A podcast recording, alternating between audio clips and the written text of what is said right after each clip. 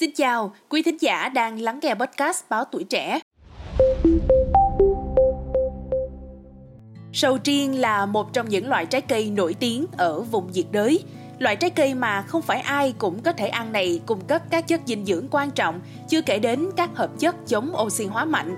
Theo lương y đa khoa Bùi Đắc Sáng, Viện Hàn Lâm Khoa học và Công nghệ Việt Nam, Hội Đông y Hà Nội, thì sầu riêng là thực phẩm bổ dưỡng chứa nhiều vitamin B, C, kali, giúp hỗ trợ chữa lành vết thương, giảm cholesterol và cải thiện lưu lượng máu. Ngoài ra, nếu mà quý vị muốn bổ sung thêm năng lượng cho cơ thể thì phần thịt sầu riêng là lựa chọn hoàn hảo. Bên cạnh đó thì chỉ với 30 đến 40 gram lá sầu riêng là chúng ta đã có thể điều chế ngay một bài thuốc bổ chữa bệnh cảm sốt, viêm gan, vàng da. Tuy sầu riêng có nhiều lợi ích như vậy, thế nhưng việc tiêu thụ sai đối tượng, sai cách thì sẽ hoàn toàn có thể gây hại cho sức khỏe. Vậy thì có những đối tượng nào không nên ăn sầu riêng? Đầu tiên, đó là những người đau họng, ho, bị cảm lạnh, âm hư và khí quản nhạy cảm. Người đang bị táo bón, bị trĩ thì không nên ăn sầu riêng vì có thể bị nóng trong và có đờm ở cổ. Ngoài ra thì những người tỳ vị yếu vốn có hệ tiêu hóa hoạt động kém hơn người bình thường. Do đó, khi ăn sầu riêng thì sẽ khiến cho những người này dễ bị đầy bụng, khó tiêu và tiêu chảy. Sầu riêng chứa hàm lượng kali cao, Thế nên chúng không phải là lựa chọn thích hợp cho những người bị mắc bệnh thận và bệnh tim. Đối với những người mắc bệnh tim, nếu kali ứ động trong cơ thể sẽ làm loạn nhịp tim, gây ngừng tim đột ngột nên cực kỳ nguy hiểm.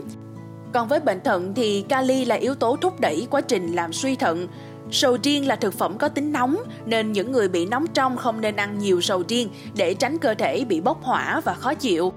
Người già thì cũng không nên ăn sầu riêng vì sầu riêng có chứa nhiều casulose, đây là một chất gây ra tình trạng táo bón và là nguyên nhân gây bệnh tắc ruột nếu như cơ thể hấp thụ quá nhiều chất xơ.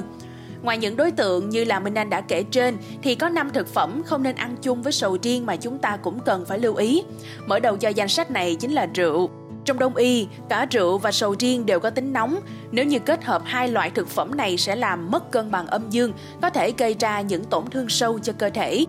Ngoài ra thì theo y học hiện đại, trong sầu riêng có chứa nhiều hợp chất lưu huỳnh. Chất này làm ức chế sự hoạt động của enzyme phân giải rượu và là nguyên nhân gây ra một số triệu chứng như buồn nôn và tim đập nhanh. Không chỉ có rượu, coca và cà phê cũng là thực phẩm mà chúng ta không nên kết hợp với sầu riêng. Theo lương y Bùi Đắc Sáng, sầu riêng là một loại thực phẩm bổ dưỡng, tuy nhiên không nên dùng sầu riêng chung với coca và cà phê vì gây ảnh hưởng cho sức khỏe.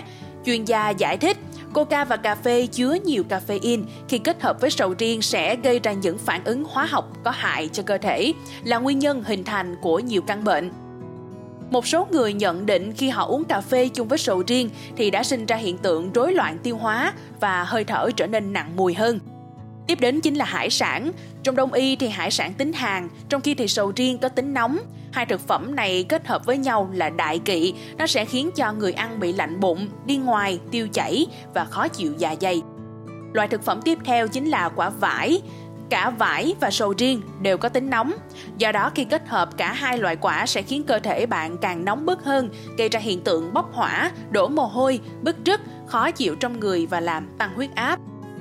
Tương tự với quả vải, các gia vị cay nóng như ớt, tỏi đều không nên được ăn kèm với sầu riêng bởi chúng đều có tính nóng.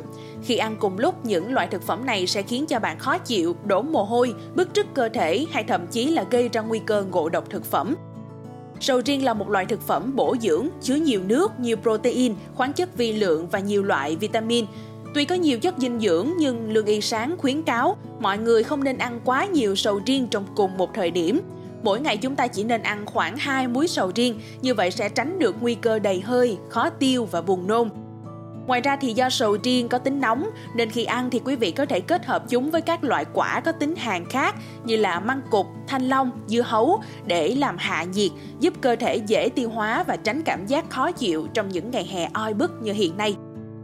Cảm ơn quý thính giả đã lắng nghe số podcast ngày hôm nay. Đừng quên theo dõi để tiếp tục đồng hành cùng với podcast Báo Tuổi Trẻ trong những tập phát sóng lần sau. Xin chào tạm biệt và hẹn gặp lại.